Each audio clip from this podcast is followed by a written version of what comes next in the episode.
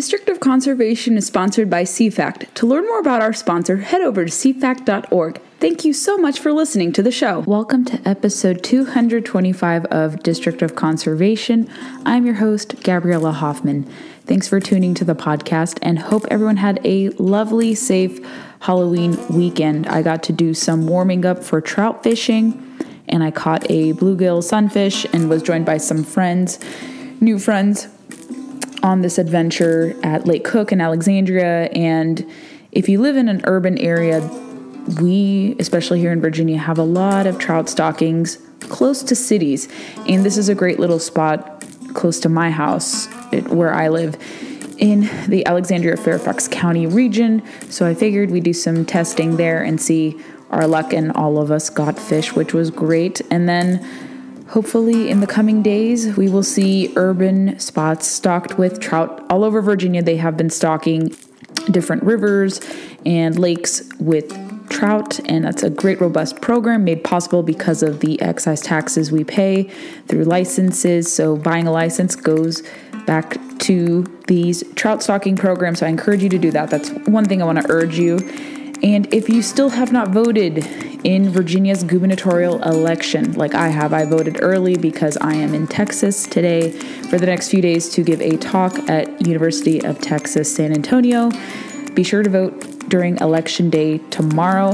And I encourage you to vote for Youngkin and the Republican ticket as I laid out last week go learn about the different positions between McAuliffe and Youngkin, and it's pretty clear, even with some murky details, who is the better pick of the two for true conservationists here in Virginia. Normally, I don't try to weigh in and give my personal opinion on election stuff, but this is a very critical election, will determine the future of Virginia, and I think our sporting heritage will be under attack if McAuliffe were to get a second term and we would have an erosion of gun rights and we would pursue a preservationist energy and environmental path, I think, going forward. So it's pretty clear on these conservation issues that Youngkin and his ticket are the better pick of the two, but that's my opinion of it. But I will talk about my forthcoming talk at UT San Antonio, the gray wolf delisting update in Wisconsin, and a really cool story from our friends at Go Wild about them winning an auction to name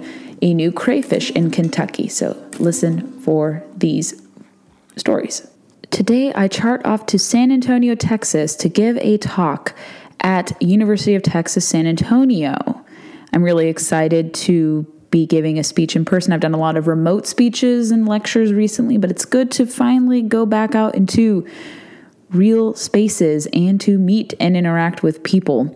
And this is a topic I'm super excited for. I'm giving a talk at the Young Americans for Freedom General Meeting on campus, which is a conservative group to talk about the intersection of guns and the environment.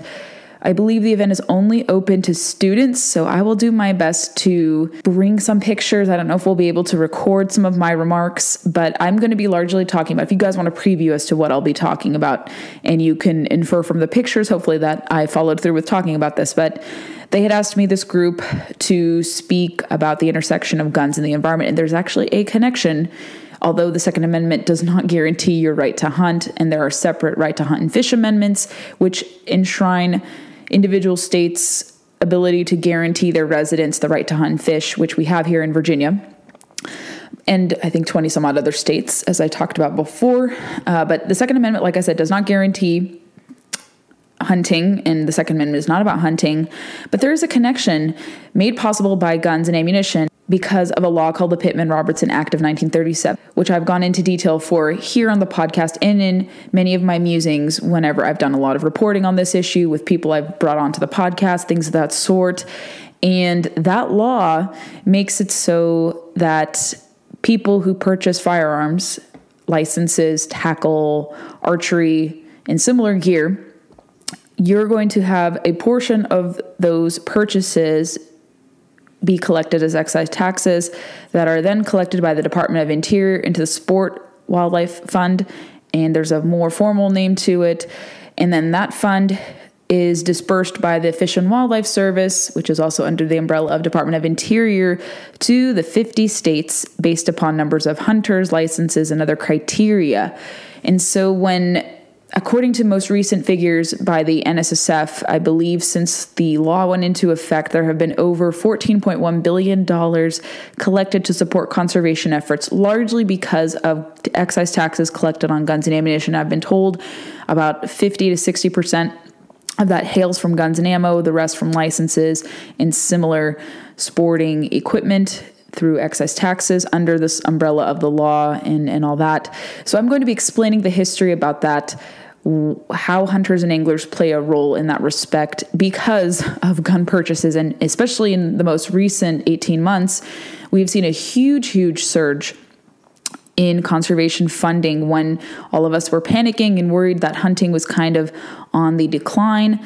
A lot of people were very nervous eh, when they're reporting about conservation funding lagging behind, being kind of in peril, and an odd, I would say, result from the pandemic. There was only i would say one good thing to result from all this mess is that people rediscovered the outdoors particularly hunting and fishing. And as a result more people were spending money on licenses on equipment on guns and ammunition especially because of just just violence happening in cities. People unsure of police support in their communities and people just wanting to take ownership and matters into their own hands and protection into their own hands. So you saw a lot of people purchase guns and ammo, and as a result of that, there's a high demand, a lot of shortages, and there's a lot of backlog with respect to that. And a lot of those monies and that's why earlier this year, the Fish and Wildlife Service and Department of Interior announced that $1.1 billion from the last year were accrued to go back to the states, the 50 states, for hunters education, habitat restoration, and wildlife conservation efforts. A lot of money generated because these purchases. So that's largely what I'm going to be focusing on and answering questions that the students may have about this law, the connection between guns and the environment, which is very well documented as I've just previewed here now. And I think it should be well received. I'm not anticipating being protested.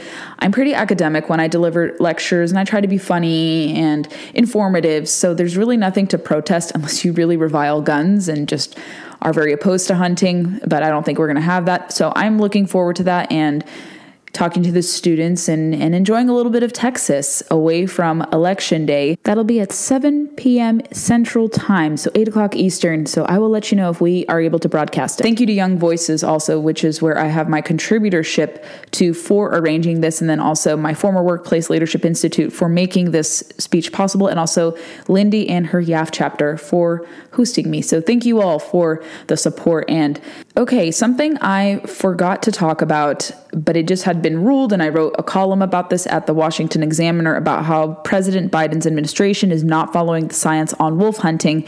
And after I submitted that article through my Young Voices contributorship, I saw that the judge handed down on October 22nd in Wisconsin. This is according to the Associated Press. Dane County Circuit Judge Jacob Frost issued a temporary injunction halting the season, which was set to begin November 6th. The order came as part of a lawsuit that a coalition of wildlife advocacy groups their preservationist groups, don't call them wildlife advocacy groups, filed in August seeking to stop the hunt and invalidate a state law authorizing annual seasons. Among other things, the coalition urged that the season is illegal because the Department of Natural Resources hasn't updated its regulations setting up season parameters and has been relying on an emergency rule put into place after then Governor Scott Walker signed a law in 2012 authorizing annual seasons and a wolf management plan that hasn't been updated since 2007. The judge said that the law creating the wolf season is constitutional on its face, but that the DNR failed to create permanent regulations enacting it. The law gives the DNR great leeway in setting kill limits, hunting zone hours, and the number of licenses, making it all the more important that the department following the regulatory process to ensure it doesn't violate the separation of powers between the legislative and executive branches, Frost said. He added, I'm not overruling the wolf hunt law. In fact, I'm saying it has to be enforced as it was written and intended. Frost said, The DNR is currently not following the law or following the Constitution. Its decisions are built on a faulty basis, meaning they can't stand either. The judge said the injunction will remain in place until the DNR implements updated regulations on determining quotas and the number of licenses it issues and updates its wolf management plan with the new wolf population goals of the state. That's really odd because when I was reporting about this and on the DNR website looking for statistics about the wolf hunt, maybe I am perceptive and I look to read the details, but according to an October 4th update from Wisconsin DNR, they listed out how many wolf tags they're going to be issuing. Maybe the judge didn't see those details or failed to look at those details. And they said, and here's from the DNR the Wisconsin Department of Natural Resources today announced, and this was October 4th, that the statewide quota for the fall wolf hunt has been set to 130 wolves. Is that not clear to the judge? This seems like uh, this judge is taking a page, Judge Frost is taking a page out of Judge Christensen out of Montana, uh, who leaned more so on emotional appeals rather than the science to prohibit the grizzly bear hunt to take place in fall 2018 out west. That has created a lot of friction and problems and a lot more bear mortalities because of a lack of a hunt occurring. So, game officers are having to kill more bears rather than having a hunt in place that would have actually culled fewer bears if it were to take place. This guy, this judge is a little different, but I still feel he's leaning on emotion. And the DNR says this also state licensed hunters and trappers will be authorized to harvest 74 wolves within six zones established in the department's regulation. The department will also honor the Ojibwe tribes treaty right with the ceded territory of 56. The department will use a license ratio of 5 to 1 to offer the opportunity to 370 successful applicants to purchase a state wolf license. The department plans to notify successful applicants on October 25th, at which point licenses will also go on sale. And they say that DNR is currently updating Wolf Management Plan with input from the Wolf Management Plan Committee. The department will continue working towards a completing a 10 year wolf management plan to guide management decisions beginning in 2022. Yet the judge put an injunction on the wolf hunt on October 22nd. So it has created conundrum in Wisconsin and we'll continue to follow that. But again, I think these are just activist judges who are being forced into deciding wildlife management issues when they themselves are not involved in the process because they're hearing from groups like NRDC, Center for Biological Diversity, Humane Society, and others who oppose hunting as a management tool. That's why they're doing this, and they're in, infringing on wildlife management from taking place, a highly regulated hunt for wolves to proceed. And it may, like I said, I just read for you from the DNR website. It's pretty clear how many will be harvested I don't know why the judge failed to acknowledge that. I just think this is going to lead to more conflicts. Groups like this using sue and settle, abusing the EAJA to achieve their means to interfere with wildlife management efforts because they're so repulsed by a management hunt that will take place. And they're not really doing anything to bolster the wolves. They just collect money. We don't know where those monies go to you never see how that is hap- how that has helped. They want to hinder the Endangered Species Act from working as intended. That's what I talked about in my Washington Examiner piece. And they say under Section 4 of the law that once a species has fully recovered, as the gray wolf was determined to be recovered under both Republican and Democratic administrations, if you're not carrying out the law, you're interfering with science. And these people love to talk about being for science. They're they're based in science, but they don't like to follow the science on gray wolves. And that was something I largely focused on in this column. And that's what I'm seeing playing out with this judge's ruling too, largely. And we need to hear from people in Wisconsin. I think they know what's best. They are faithfully and carefully executing this hunt, but now that there's an injunction, they won't be able to. But I think they should be trusted as local stakeholders who are familiar with the wolves and interacting with them what to do. And I don't think uh, these activist groups should be trying to interfere in the process. And it's so frustrating. And the fact that we're not seeing true conservation play out and it's getting stalled by efforts like this, it's it's disconcerting. And so I don't know what remedy there's going to be hunting organizations, other true conservationists have to band together to repel this. And I hope the Wisconsin DNR is able to carry out the hunt because if there's no hunt, there's going to be a lot of conflicts wolf human conflicts, wolf ungulate conflicts. And I think people just don't take into account that wolves reproduce really quickly. Very successfully. They're really resilient. And if there's no management system in place, nature takes its course and it leads to chaos. I think that's what is being missed in this discussion. So we will keep tabs on the wolf hunt in Wisconsin about delisting efforts and just check out my article if you want more context. Something more lighthearted and really cool. And this is from a this is from a local news site, WHAS 11 in Kentucky, probably, I think, outside of Louisville in the market there. And it's titled Louisville Company Names New Species of Kentucky Crayfish. The species named Mo Wild is considered endangered, having only been seen in parts of Jefferson, Bullitt, and Meade counties. After historic bid at the 2020 Kentucky Wild Auction, Go Wild Alpha and you guys have heard from Brad Luttrell here on the podcast before, and he's someone I've known for a few years, also a fellow board member of POMA. And his tech company has been really neat trying to tap into the outdoor market, especially in wake of censorship concerns. And they've really built a great thing. I recommend you join. It's free to join, accessible through your mobile phone or your desktop. And they won naming rights for a newly discovered crayfish species as the top bidder. It was recently announced that the Louisville based outdoors company selected Mo Wild as the official common name of the species. And one of the Kentucky game and fish representatives said, quote, I can't think of a better partner in this effort than the folks of Go Wild. He said, the mole Mowild crayfish species discovered by Couch in 2006 is considered endangered and has only been found in streams in parts of three counties. While Kentucky Fish and Wildlife will determine the species' scientific name, this was the first time in Kentucky history that the naming rights to a state native species became available for public bid. Quote, conservation is important to our company, and this was a really fun way to support those who are protecting our wildlands and wildlife while also raising awareness of the platform, said Go Wild Alpha CEO Brad Luttrell. Our mission is to unload the gate to the outdoors. In other words, we want to make everyone a little Mo Wild.